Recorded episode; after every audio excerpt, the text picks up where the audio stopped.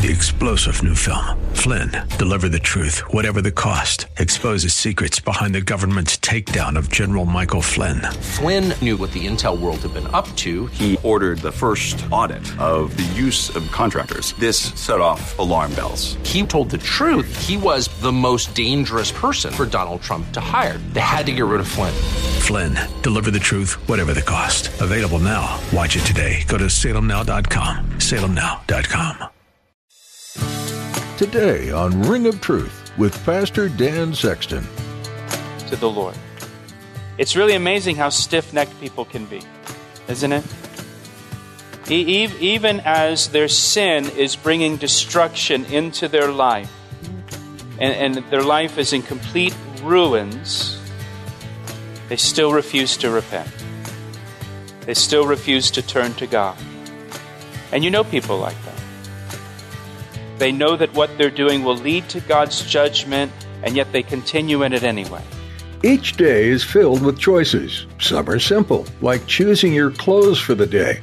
Others are more complicated, such as choosing your profession or where you purchase a home.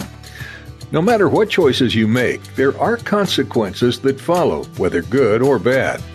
In the message today, Pastor Dan will urge you to consider eternity when it comes to choosing who you will follow. Will you follow Jesus or will you follow the world? You might not notice immediate repercussions, but the world will eventually lead to disappointment and separation from God. Now, here's Pastor Dan in the book of Jeremiah, chapter 37, for today's edition of Ring of Truth.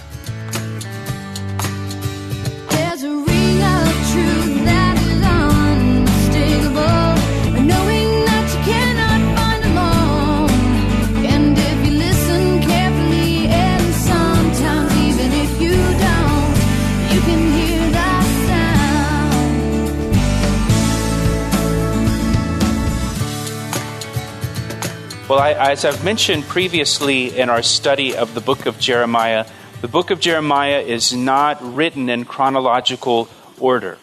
It, it jumps around throughout Judah's history. And so now, when we come to chapter 37 to chapter 44, take us back to the final days of the kingdom of Judah as Jerusalem is under attack just before it falls into the hands of the Babylonians. So at this point, Jeremiah the prophet has faithfully preached God's word for over 40 years to the people of Judah. He's warned them. He's warned the people of Jerusalem about the Babylonians, that they will lay siege to the city and destroy it. And he's been telling the people for 40 years, and now those prophecies are being fulfilled. You know, in Deuteronomy chapter 18, the Lord says, You will know if a prophet really speaks the word of God, if what he predicts comes to pass or not. And what Jeremiah predicted is coming to pass now. The Babylonians are outside the city, they're attacking the city, and it proves that Jeremiah really is a prophet of God. And yet, the people continue to harden their hearts to God. They refused to listen to Jeremiah. They refused to listen to his message. They refused to repent and turn back to the Lord. So that's the scene here. Again, the Babylonians are outside the city of Jerusalem. They're attacking the city. People in the city are trapped in the city. Verse 1 says Now King Zedekiah, the son of Josiah, reigned instead of Coniah, the son of Jehoiakim, whom Nebuchadnezzar, king of Babylon, made king in the land of Judah. So this is Zedekiah. He's the last king of Judah before the destruction at the hands of the Babylonians.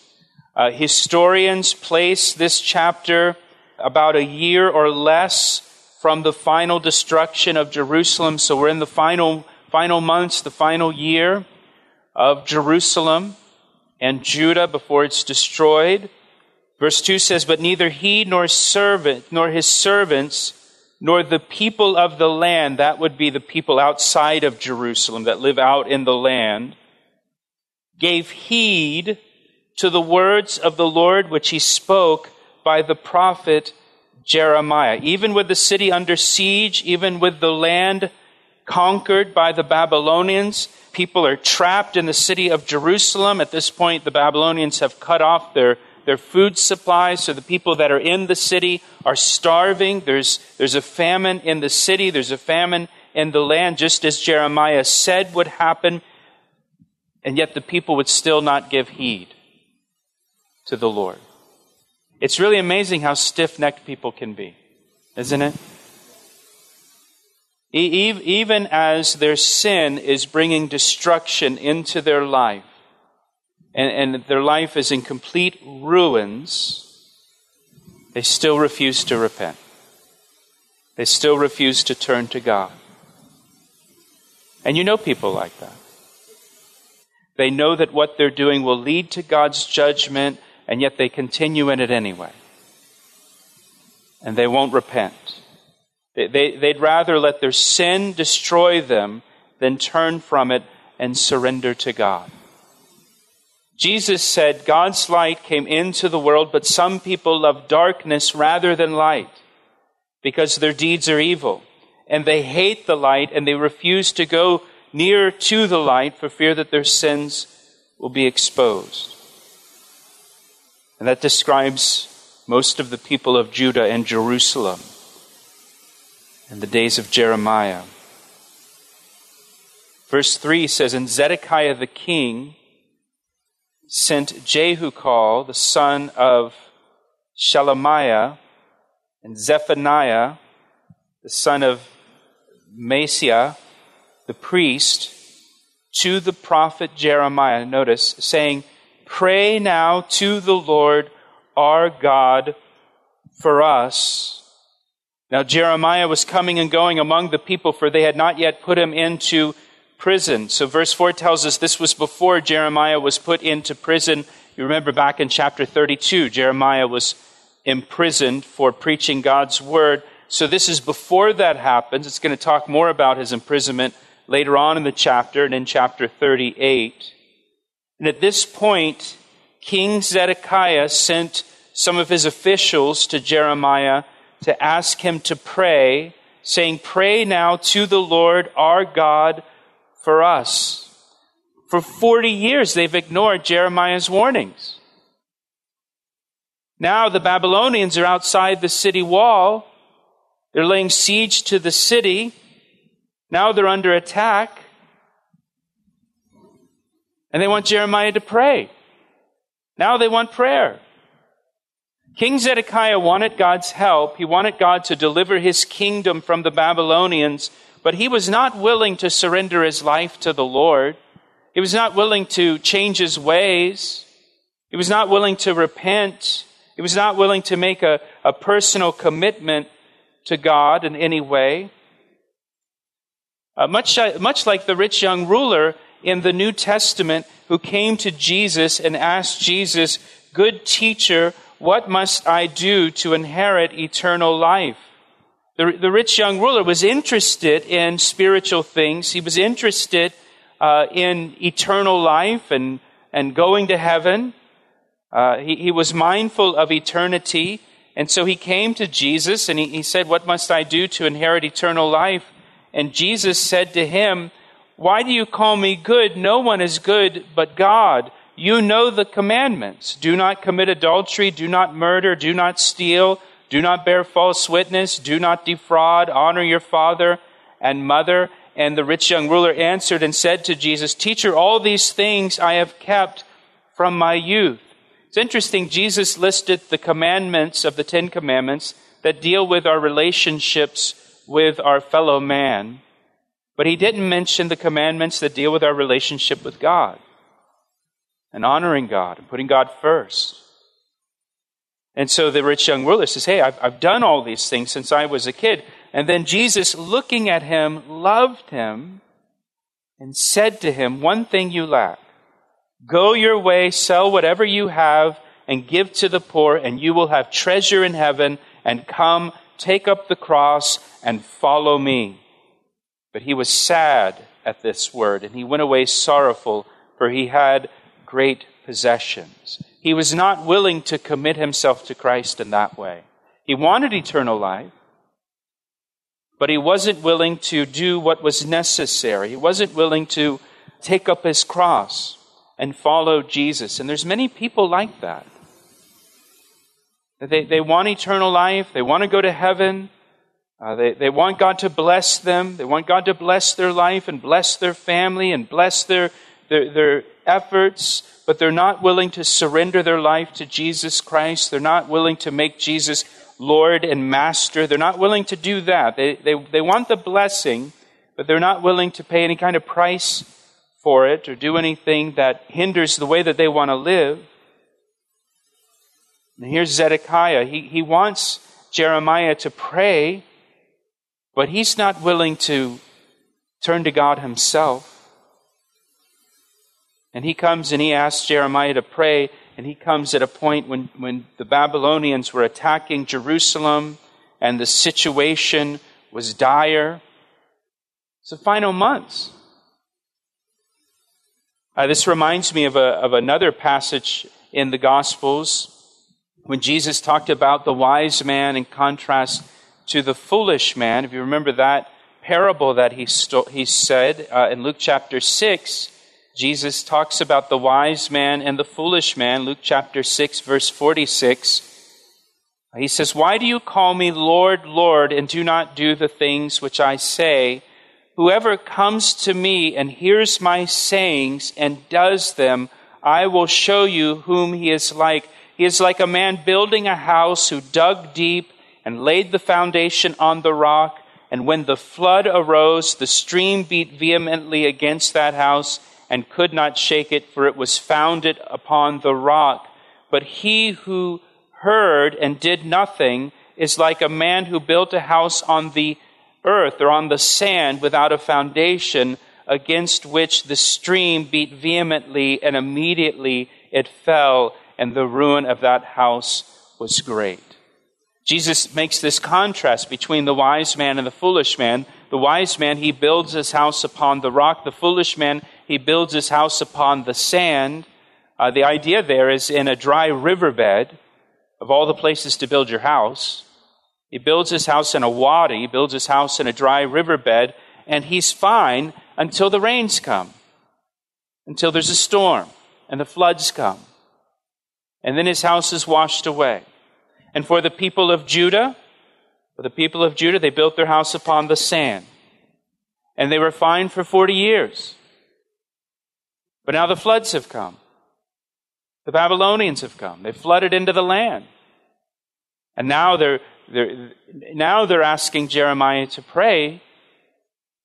And I don't want to say it's too late to pray because it's never too late to pray, but this is not the time you want to be building your house.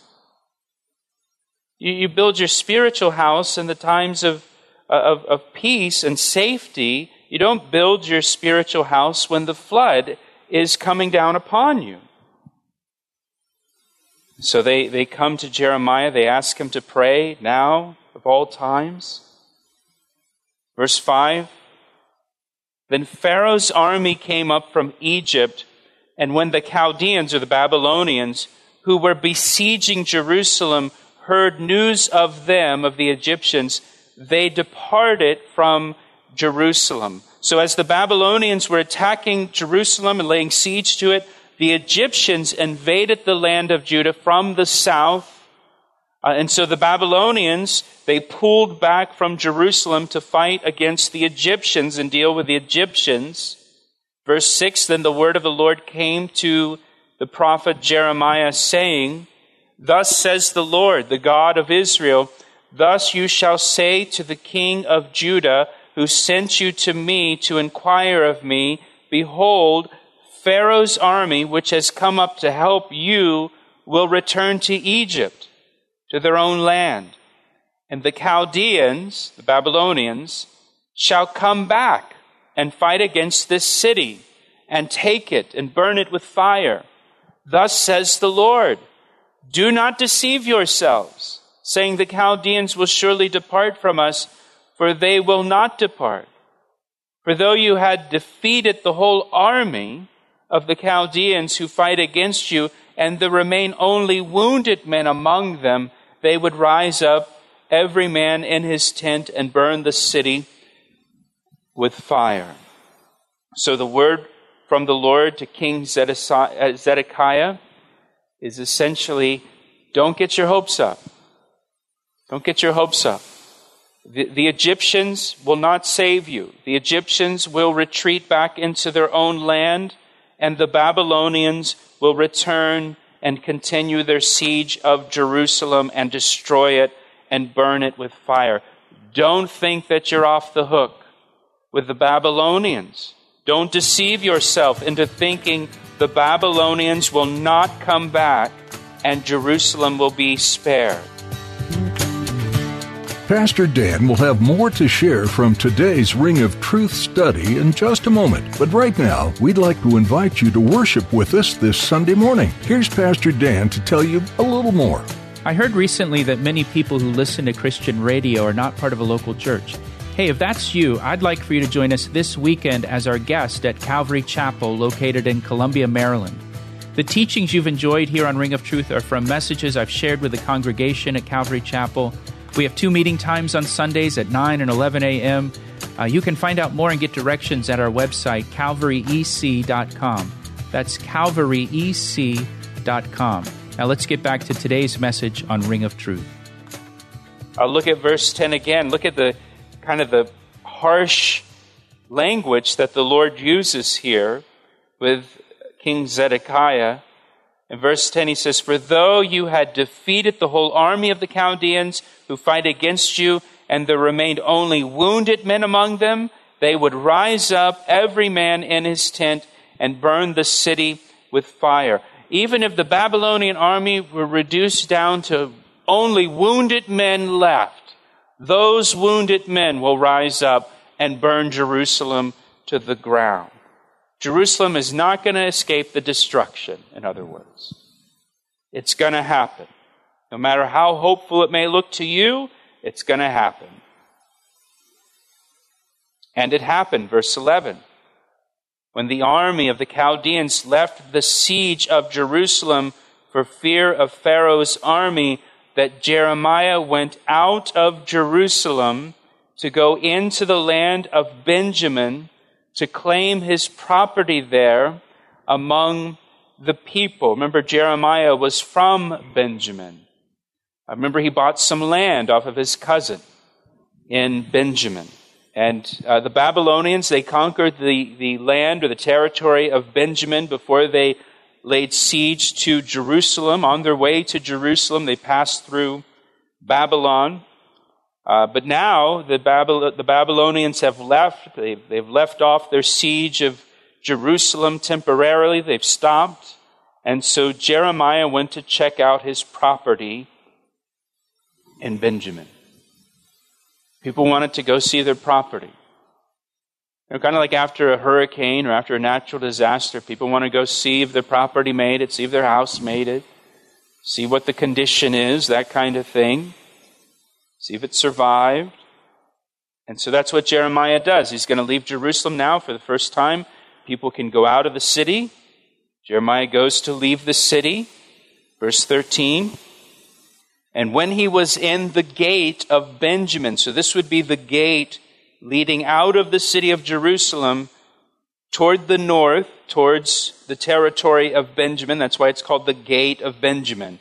It's the gate facing the territory of Benjamin. And as Jeremiah is going out of the gate of Benjamin, leaving Jerusalem, a captain of the guard was there who, whose name was Irijah, the son of Shelemiah, the son of Hananiah, and he seized Jeremiah the prophet, saying, You are defecting to the Chaldeans. Now, If you remember, Jeremiah has told the people that they should surrender to the Chaldeans if they want to live. They should surrender to the Babylonians. In fact, back in uh, chapter 21, I'll just read it to you. Chapter 21, verses 8 and 9. Now you shall say to this people, Thus says the Lord, Behold, I set before you the way of life and the way of death. He who remains in the city shall die by the sword, by famine, and by pestilence.